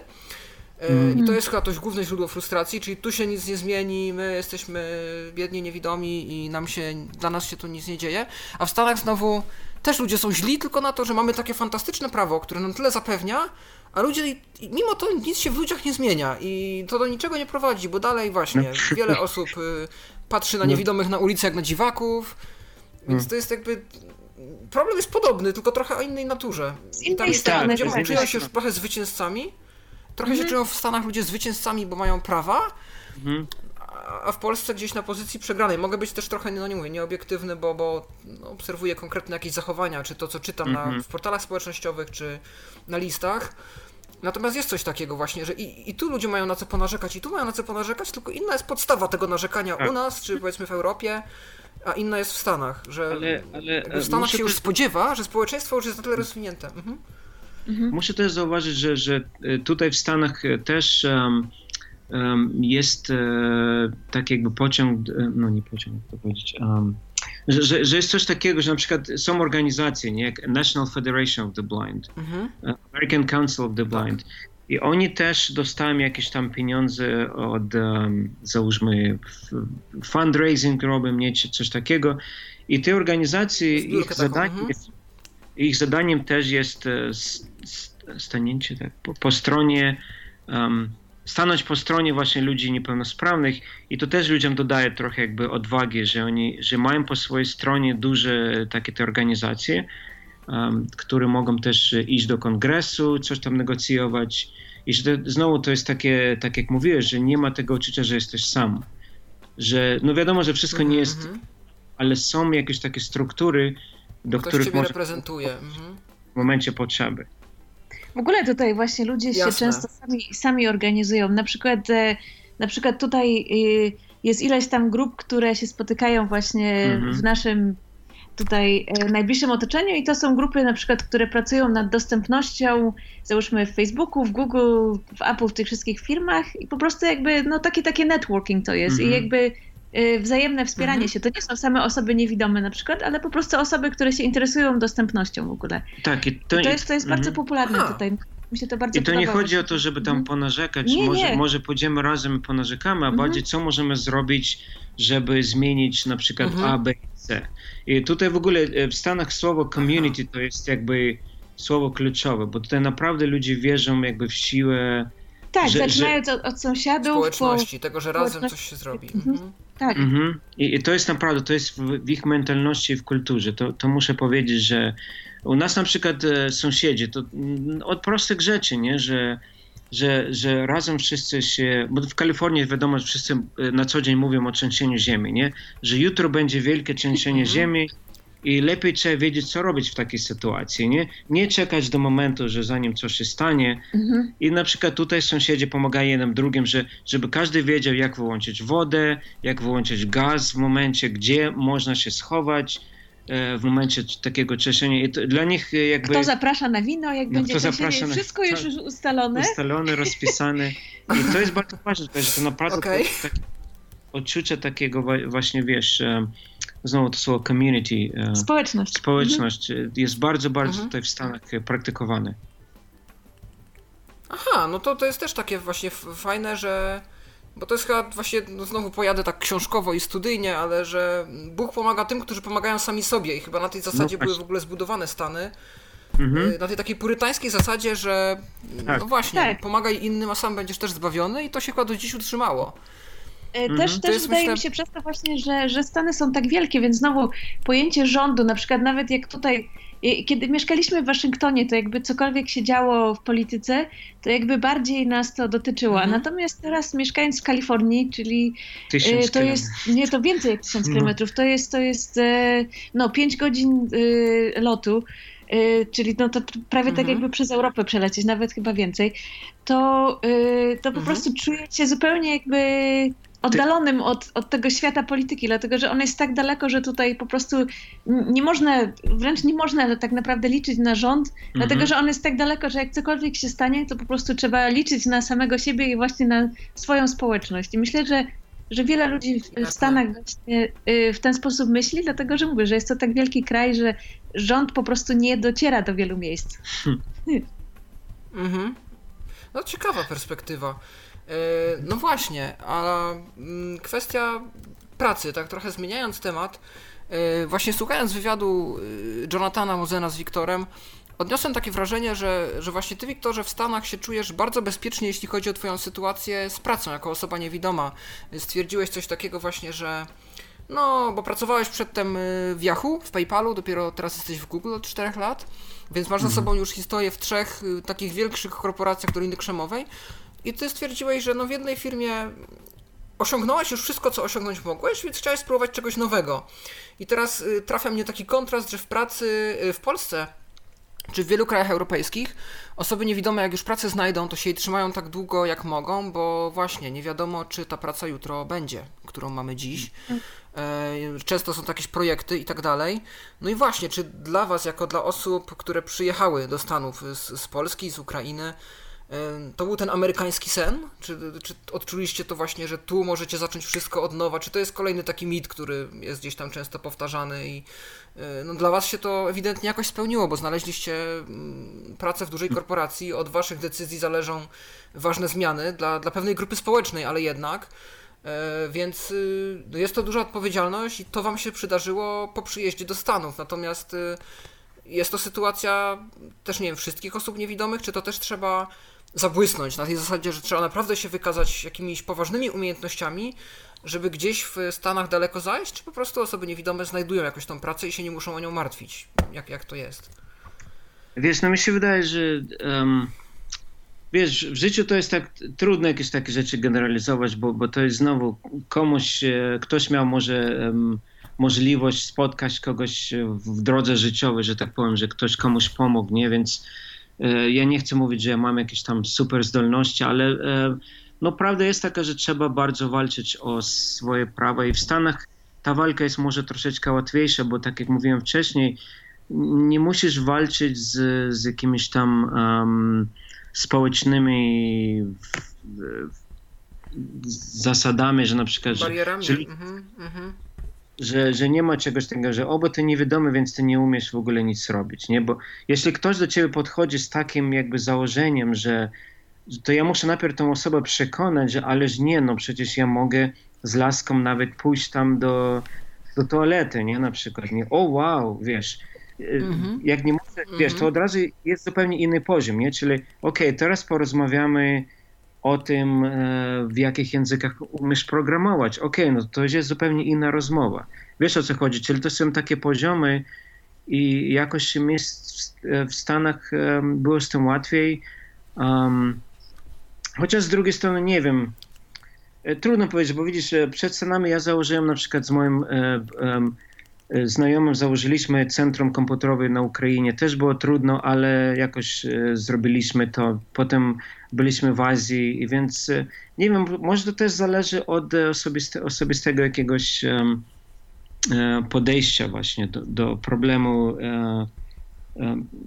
niepełno, niepełnosprawności. Wiesz, nigdy nie myślałem, że jestem jakiś tam niepełnosprawny, ale może to jest jakiś mój charakter. Nie mhm. wiem, to, na ile to jest na ile to jest przepis dla kogoś innego, czy, czy to jest może bardziej moje takie podejście. Karo, co ty myślisz? Ja myślę, że, że to jest tak, że, że z jednej strony jak najbardziej, że trzeba się wykazać, no mi się wydaje, że cokolwiek jak się robi w życiu, to y, żeby nie była to strata czasu, to trzeba się Jasne. wykazać mhm. i dać siebie wszystko. No a z drugiej strony też właśnie trafić na, na odpowiednich ludzi, którzy będą cię w danym momencie czy zachęcać, czy akceptować, czy, czy po prostu e, pchać dalej do przodu w zależności od sytuacji. Także wydaje mi się, że to no, no nie żyjesz sam na, na, planet, na tej planecie, więc mm -hmm. to wszystko jest powiązane Jasne. jakoś tam. Mm -hmm. Ważne mi się wydaje, żeby być e, no to... otwarty, mm -hmm. otwartym, bo jak jesteś otwarty i jesteś zawsze się znajdzie osoba, nie? Ale wiadomo, że trzeba do tych osób iść, bo oni sami nie przyjdą do ciebie. Trzeba gdzieś mhm. szukać, trzeba szukać te sytuacje właśnie życiowe, w których można... I ja powiem jeszcze mhm. tak, że, że nam było w miarę łatwo, dlatego że, że przyjechaliśmy do Stanów, więc jakby po pierwsze mieliśmy tak zwany blank slate, że jakby wszystko mogliśmy zaczynać od nowa, dlatego że nikt nie miał żadnych stereotypów tak. czy koncepcji, kim jesteśmy, czy kim nie jesteśmy, więc jakby może z tego mhm. względu psychicznie jakby było to łatwiejsze dla nas, żeby jakby zaczynać od nowa. E, z drugiej strony dla mnie takim przykładem to jest, może słyszałeś, jest taka e, dziewczyna w e, ona założyła szkołę w Tybecie, Sabriye Temberken. Ona jest z Niemiec. Nie? Tak, ona jest z Niemiec, Aha. jest niewidoma i w latach 90. może albo na początku 2000 roku, już nie pamiętam, pojechała do Tybetu i tam jeździła bodajże na, na koniu, czy na wielb... Hmm. tak, na koniu chyba właśnie jeździła i po prostu z wioski do wioski i szukała ludzi niewidomych i po prostu, bo chciała potem założyć tam, zresztą założyła e, szkołę dla niewidomych. E, no i dla mnie ona jest takim przykładem właśnie, że jakby wszyscy jej mówili, że to jest w ogóle niemożliwe, że, że co ona sobie myśli, że jako niewidoma osoba będzie jeździła e, po wioskach w Tybecie. No i jednak ona, ona spełniła swoje marzenie i teraz szkoła istnieje. Właśnie teraz założyła też innego typu e, projekt w Indiach, tam gdzie uczyliśmy też właśnie w pierwszym roku istnienia tego projektu. E, to jest z kolei projekt dla ludzi niewidomych i też widzących całego świata. Mm, cel jest taki, że właśnie e, uczy tam, jak prowadzić swoje non-profit, takie organizacje. I chodzi o to, że potem mhm. ludzie, na przykład niewidomi, kiedy wracają do swoich krajów, żeby pomagali, żeby, żeby mieli swój non-profit i na przykład pomagali ludziom niewidomych, ale, niewidomym, ale też widzącym. E, czyli jakby chodzi o to, żeby przełamywać Aha. stereotypy i jednak właśnie myśleć e, no, poza swoją e, społecznością, a jednak pomagać jakby społeczeństwu całościowo. No więc dlatego mówię, ona jest dla mnie takim przykładem, że, że właśnie po prostu trzeba jednak wyjść spoza własnych jakichś tam ograniczeń myśleniowych i, mm -hmm, i mhm, po prostu mm -hmm. jakby no mówię, myśleć, że jednak świat jest e, otwarty i po prostu nie można słuchać, co ktokolwiek tobie mówi wokoło, tylko jednak robić to, co samemu się uważa za, za słuszne.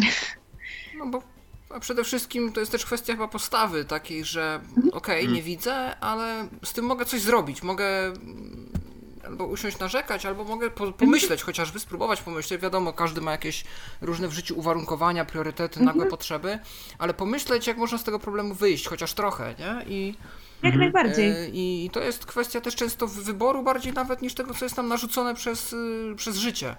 Więc Oczywiście, ja mówię, każdy To jest też taka podstawa i to nieważne, czy jest w Stanach, czy w Polsce, to, to można tak. zastosować. Jak najbardziej. Mówię, Może no w Stanach jest łatwiej, ale no różne hmm. rzeczy, z którymi, z którymi musi tam, z którymi się spotyka w życiu, więc czy jest niewidomy, czy nie wiem, mhm. ma jakąś inną niepełnosprawność, czy w ogóle jest pełnosprawny, ale, ale ma jakieś inne problemy w życiu, więc to, no mówię, no każdy, każdy ma jakieś tam y, rzeczy w swoim życiu, więc to y, no mówię, po pierwsze nie, nie uważałam tego jakby nigdy za, za wielką tragedię na przykład, więc może to też Mhm, jakoś mhm. procentuje w życiu. E, No i też mówię, uważam, że wiesz, że narzekać to można sobie, ale tylko w takim wypadku, jeśli to prowadzi do jakiejś zmiany, czyli narzekać jakby tak y, z Konstrukcji. konstru- no, konstruktywnie właśnie. konstruktywnie. A, a natomiast takie Mhm. po prostu siedzenie i narzekanie, no to samo w sobie do niczego nie, nie prowadzi. Mhm. Okej, to ja, ja też widzę na, na zegarze, że mm, no, wy też tego czasu nie macie specjalnie za wiele, więc jeszcze szybko polecę z ostatnim tematem. Sama Dolina Krzemowa i Google jako korporacje. Przede wszystkim ciężko jest się dostać. Mam tu otwartą taką listę z Business Insidera. 16 pytań ze 140 pytań, które były tak ciężkie dla kandydatów na rozmowach kwalifikacyjnych, że zostały wykreślone z listy. No i przykładowo mam na przykład takie pytanie, to jak ktoś się starał o pracę w Google, to taki rekrut dostawał pytanie, a zaplanuj, mm, stwórz plan ewakuacyjny dla San Francisco. Albo oblicz, ile kosztowałoby zamówienie mycia szyb w całym Seattle. Ym, Co jeszcze takich ciekawszych tutaj? Y, Ilu jest y, stroicieli fortepianów na całym świecie? Ile piłeczek ping-pongowych zmieściłoby się w tym pokoju? Ja rozumiem, że to miało uczyć, miało gdzieś. y, mm, Google ma tą filozofię, że niech nam taki kandydat pokaże, że potrafi rozwiązywać nietypowe problemy. Tak, no, to my Mhm. I w mieliśmy ogóle właśnie... ponoć tam są całe. Nie, tylko chciałam właśnie Jeszcze powiedzieć, mieliście że te pytania, czy to już nie?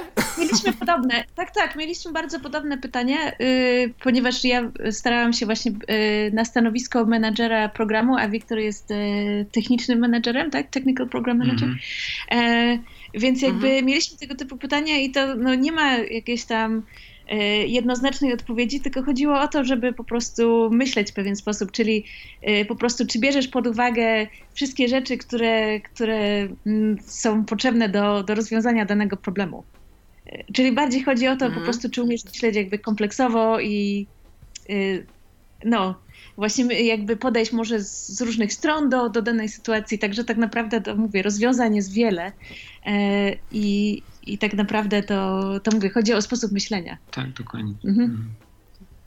No to, to jest troszeczkę jak w szkole aktorskiej, bo w szkole aktorskiej, jak się człowiek chce Mhm. dostać, to też są takie ciekawe rozmowy wstępne, typu mm, odegraj nam scenkę, w której jesteś rozpadającą się ziemią. O, właśnie, No i właśnie. to jest no zadanie, to- jakie jest postawione tak. przed, przed aktorem, przed przyszłym aktorem, który chce się do takiej dobrej szkoły filmowej dostać, więc to jest, myślę, no ci- ciekawe to jest wszystko. No właśnie, bo. Google to, to nie jest tylko firma, to jest, y, jak zresztą wiele korporacji y, amerykańskich i nie tylko, cała filozofia. Ja ostatnio byłem z bratem w Starbucksie, Mhm. E, Mój brat pracuje dla jednej z podległych spółek, z podległych restauracji, czy tam usług American Restaurants i opowiadał mi właśnie, że był bardzo zdziwiony, bo pani, e, która kawę tam sprzedawała, e, nie zaproponowała nam kaw właśnie według terminologii Starbucksa, czyli tam venti, tall, medium, tylko powiedziała po polsku duże, małe, średnie.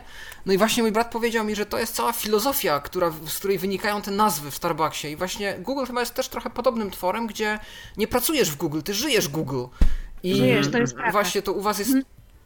To jest jakoś widoczne? W jaki sposób, nie wiem, Tak, poza tak. pracą Google was, nie wiem, angażuje w, w waszym życiu, jest obecny, czy, czy, czy, jak, jak to działa? Co, Jeśli wiesz co, oczywiście to- możecie powiedzieć, bo to tam...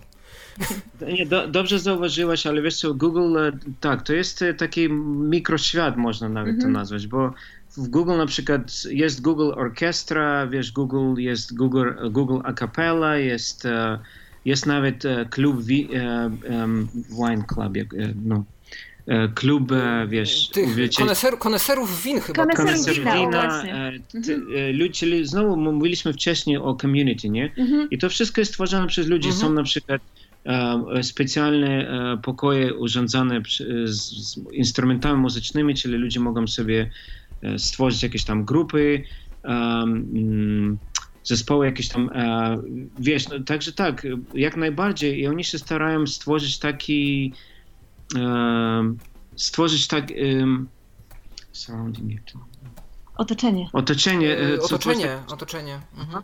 tak, to stworzyć takie otoczenie, żeby ludziom, ludziom się chciało. Nie, nie to chodzi nawet o to, żeby mieszkać w Google, jako wiesz, na 24 godziny na dobę, ale żeby Mhm. po prostu ludzie chcieli iść do pracy, że Mhm. praca Żeby się dobrze czuć, tak. to nie jest miejscem, że o, nie mogę się doczekać, y, kiedy wracam już do domu, nie? Ale że idziesz do pracy i naprawdę masz dużo ciekawych pomysłów. Dzisiaj muszę zrobić to i to i to. I to otoczenie właśnie stwarza, jakby zachęca e, takie Nawet- myślenie. Nawet to, że ja na przykład e, przed, przed budynkiem, gdzie ja pracuję, jest e, fontanna i są stoły i parasole i ja po prostu jak nie mam spotkań, to często sobie tam wychodzę z komputerem i tam pracuję. No i to już samo to jest piękne, bo Aha. właśnie słyszę fontannę, słyszę ptaki i widzę niebieskie niebo i to już e, po prostu Rozumiem. Mhm. zupełnie co innego niż pracowanie przy biurku. Mhm. Jasne. I jak wygląda dostępność tego wszystkiego? Moja zawsze ulubiona anegdota, i to jest po prostu tweet wszechczasów. Jak przedstawiałem Wiktora na poprzedniej audycji, e, to przedstawiałem go jako człowieka, który pewnego pięknego dnia w Dolinie Krzemowej, e, niewidomy pracownik pomylił sobie transporty pracownicze i zamiast do Google pojechał sobie do Facebooka.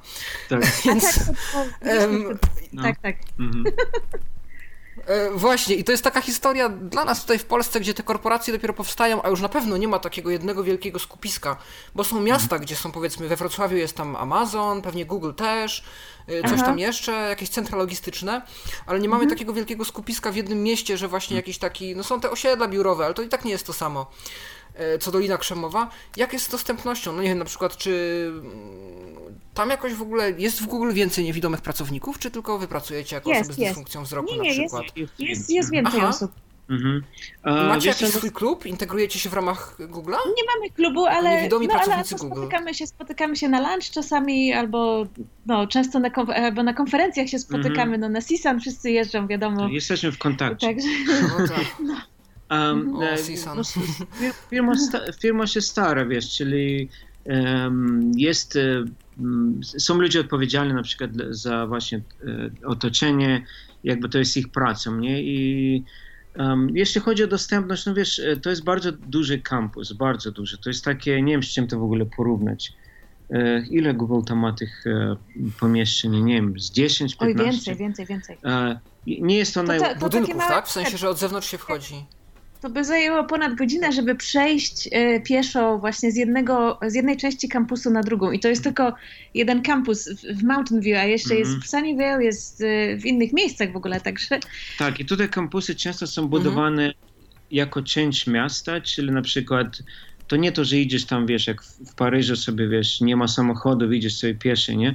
A tutaj samochody jeżdżą, czyli jesteś tak jakby pełno trochę w mieście, Mhm. e, więc no te same problemy, co masz e, poruszanie się w mieście, to trzeba, e, wiadomo, trzeba, ja na przykład kursuję może z między, wiesz, tam nie wiem, może jedne, dwa pomieszczenia, bo, bo najważniejsze dla mnie, bo wiadomo, że jak muszę pojechać gdzieś tam na inny koniec kampusu, to osoba albo, albo się łączy przez, przez Hangouts, e, na takie wirtualne spotkania, albo jakoś tam em, są takie autobusy, wiesz, e, Mhm. które jeżdżą tutaj. Mhm. Więc to em, nie wiem, jaką by tutaj, e, jak to powiedzieć, starałem się, wiesz, starałem się jak, jak najlepiej, ale wiadomo, że no, są te same problemy. No i, nie? no i są busy do pracy właśnie, także Tak. my na przykład Mhm. idziemy właśnie jakieś 20 minut może na stację Mhm. kolejową tutaj i przy stacji właśnie jest e, takie miejsce, gdzie te wszystkie busy przyjeżdżają właśnie do Mhm. Facebook, do Google, do VMware, nie wiem, do wszystkich dużych firm, także faktycznie można pomylić i ten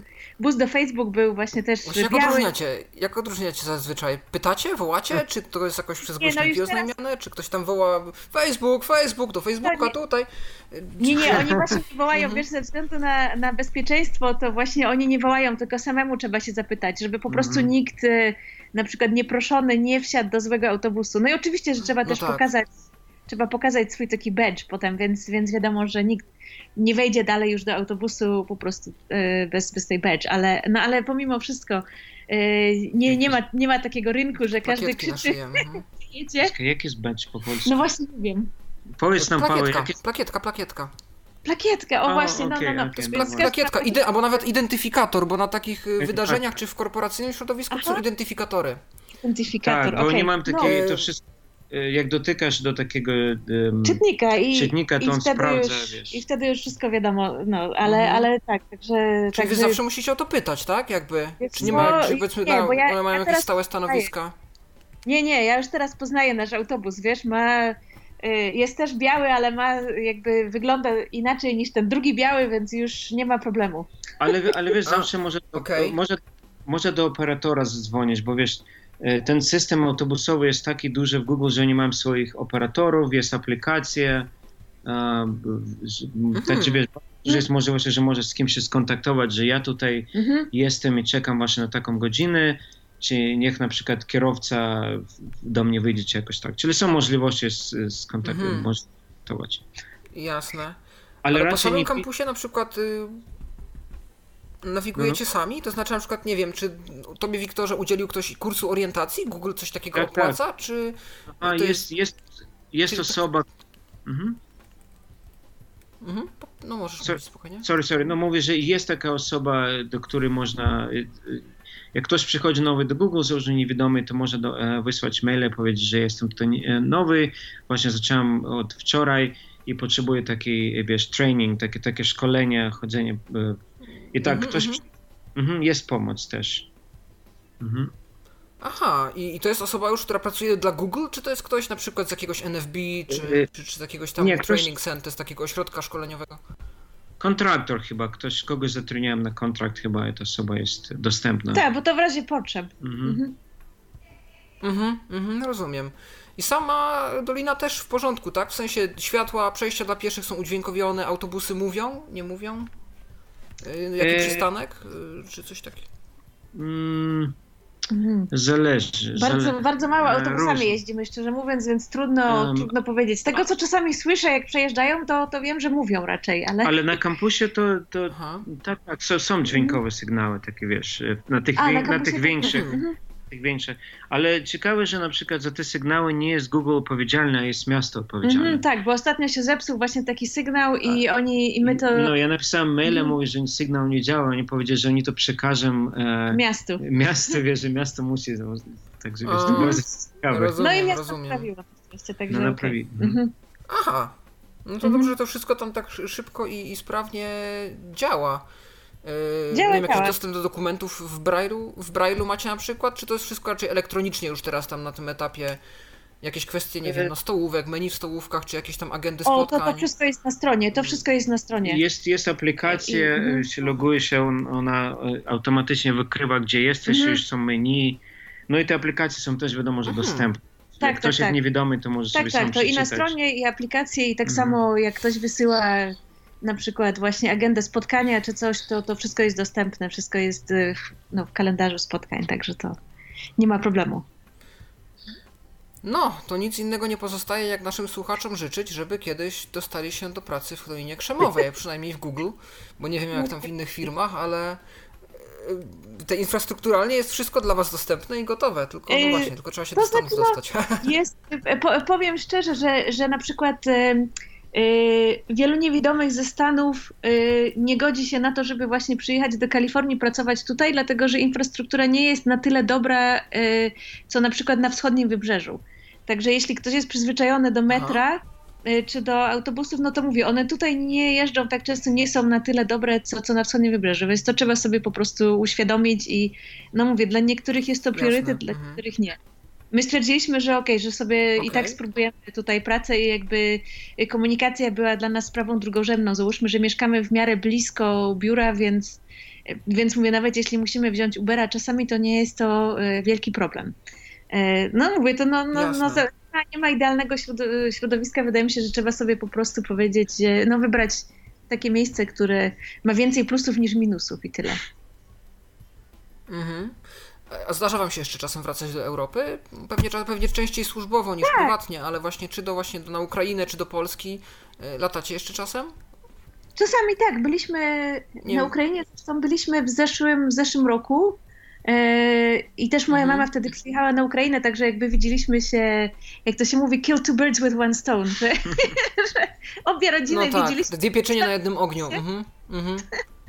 I no i też, też byliśmy wtedy na, y, to, no znaczy to nie było służbowo, ale, ale właśnie to, to były takie wakacje, a też brałam udział w panelu dyskusyjnym na y, forum wydawców w Lwowie. W Lwowie. No a teraz byliśmy w Grecji na wakacjach. No a, a teraz lecimy do, do Londynu, to już będzie no, dla Google, dlatego że tam jest też biuro, biuro Google i tam Tak. jest Mhm. e, część Google Play, także tam będziemy robić szkolenia i tak dalej. A, rozumiem. No to powodzenia. Pytam dlatego, że yy, no właśnie, jak teraz patrzycie na wasze kraje ojczyste i jak one się rozwinęły w ostatnich latach yy, i jak to wszystko wygląda w stosunku do Stanów. Wyobrażalibyście sobie, oczywiście jasne, że macie teraz pracę na przykład w, Google, więc no ciężko jest, ale gdyby była taka możliwość czy opcja, wyobrażalibyście sobie życie właśnie na Ukrainie czy w Polsce, yy, takie jaka ona jest teraz, czy jednak to, to życie gdzieś tam amerykańskie dla osób niepełnosprawnych yy, jest dla Was gdzieś tam dużo, powiedzmy, lepsze, czy, czy w jakiś sposób y, Y, No bardziej ja na przykład, y, optymalne? moje, moje um, spos, observation. No, spostrzeżenie. Moje Obserwacje, spostrzeżenie, mhm, spostrzeżenia. no, no właśnie, em, że Lwów na przykład bardzo, bardzo się, e, mm, miasto się bardzo rozwinęło e, pod względem infrastruktury i w ogóle wszystkiego, ale, em, ale nie wiem, jeśli chodzi o na przykład e, społeczeństwo troszeczkę jest bardziej e, otwarte już dla ludzi niepełnosprawnych, ale mi się wydaje, że jeszcze bardzo dużo trzeba zrobić. Jednak jeszcze nasza kultura, może nasza kultura troszeczkę jakby zwalnia ten proces, bo mi się wydaje, że, że mm, No trochę jest dużo właśnie takiej nad, nadopiekuńczości, Mm, jeszcze tak, wydaje tak. mi się, niekoniecznie tylko ze strony rodziców, tylko ogólnie rzecz biorąc właśnie, że, że jednak się myśli, że to ktoś I- biedny, i- bo niepełnosprawny. mi się wydaje też, że jest pokolenie niewidome, którzy niestety jakby nie byli, nie byli wychowani w, w, w takim e, w spirit, taki duchu, No w duchu. w duchu właśnie walczenia Mhm, o duchu. siebie. Mhm. Że nas, e, pamiętam, no w szkole, nie, ja też uczyłem się w szkole dla niewidomych i- nas e, rzadko zachęcali, żeby musisz sam sobie coś zrobić dla siebie, być tam e,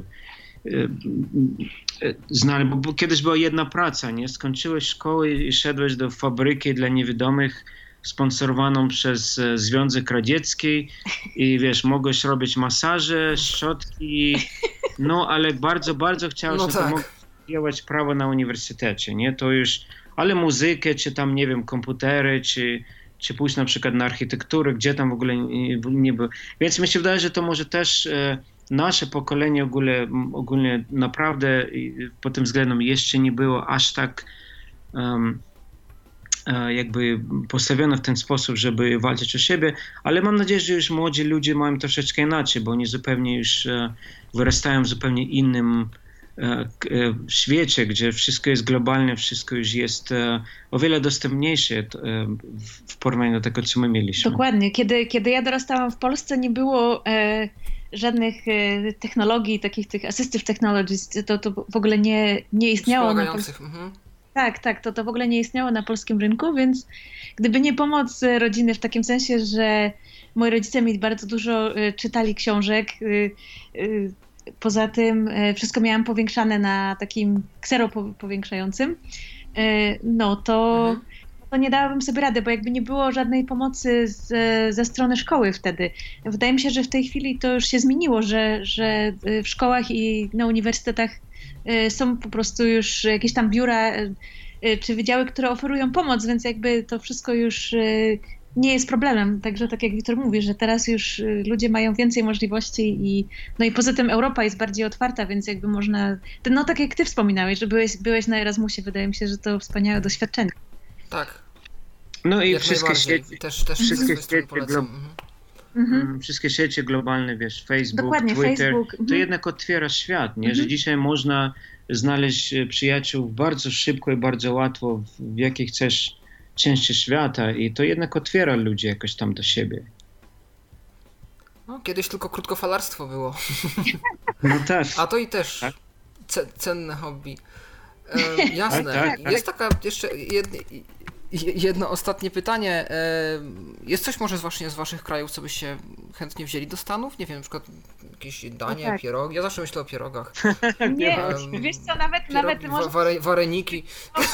Możesz wygooglować nawet parę lat temu w Wysokich Obcasach była taka, e, no był taki projekt właśnie, gdzie e, prosili e, kobiety na emigracji właśnie, żeby pisały, załóżmy, za czym tęsknią z Polski i tak dalej. I właśnie nawet chyba tytuł mojego artykułu był taki, że wiesz, więcej niż za za, za jedzeniem polskim to tęsknię za kulturą, także szczerze mówiąc e, akurat polskiego jedzenia nie lubię za bardzo, bo jest za tłuste i w ogóle ma za dużo glutenu i ja jestem weganką, więc mi to w ogóle nie odpowiada, ale Aha, no, ale, ale mi osobiście strasznie brakuje kultury tutaj, w takim sensie, że ciężko jest e, się dostać do, znaczy no są teatry oczywiście, E, i są koncerty jazzowe, ale to wszystko jest na w miarę małą skalę i to jest San Francisco, czyli już nam jest trochę ciężko tam dojechać.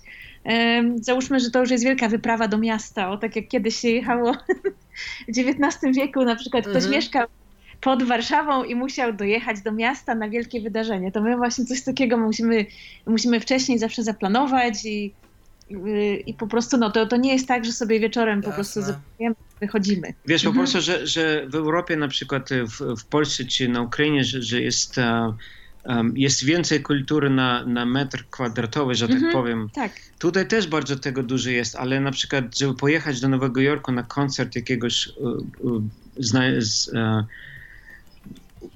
jakiegoś artysty, którego bardzo lubię, no to wiesz, to jednak jest e, duża wyprawa, nie? Natomiast w Polsce czy tam w Europie e, teatr przy teatrze, nie? Mm -hmm. I, I, tego nam bardzo brakuje, właśnie ten mm -hmm. bardzo dostęp do, Dostęp do różnistej kultury, kultury do, do różnistej sztuki. Wiktor, wiesz, Wiktor, Wiktor gra na gitarze, wiesz, wydał swój album, ja wydaję książki, także jakby oboje faktycznie jesteśmy, no jakby żyjemy też kulturą, oprócz tego, że, że pracujemy dla Google i to, to chyba właśnie tego nam najbardziej brakuje. Jasne. No, zawsze jest to coś też gdzieś tam być to ważnego. Nie miałem pojęcia, że przestrzeń, gdzie mieszkacie, Y, ma tego gdzieś tak mniej, że to aż do San Francisco i że San Francisco aż tak daleko. Macie jakiś kontakt Wiesz, no to, z mniejszością waszego kraju na miejscu? Z, z Polonią albo z Ukraińcami? Mamy, ale nie na takim, wiesz co... Nie, czy Polonia w ogóle tam... Mhm. Nie, nie staramy się specjalnie wyszukiwać, wiesz, w ogóle dużo Polonii, szczerze mówiąc, to też koncentruje się wokół kościoła, więc niekoniecznie. Yy, ale jasne, jasne. No, mhm. No, a, ale, ale też no jakby mamy oczywiście znajomych Polaków i Ukraińców, po prostu szukamy znajomych całego świata, także no, mamy i Polaków i, i no tak, Ukraińców tak, mhm. no, i, i załóżmy z różnych krajów, także jakby nie, nie ograniczamy się o także, a też nie, mhm. nie staramy się mieć, mieć kontakt ze, ze wszystkimi. Jakby to, to, że ktoś jest z naszego kraju, Jasne. no to jeszcze o niczym nie świadczy, wiesz, to mogą być zupełnie y, ludzie, wiesz, zupełnie różni od nas, z innymi poglądami. Albo zainteresowaniami. Albo zainteresowaniami, właśnie. Nie, mogą mieć zupełnie inne mhm. priorytety. Mhm. Jasne.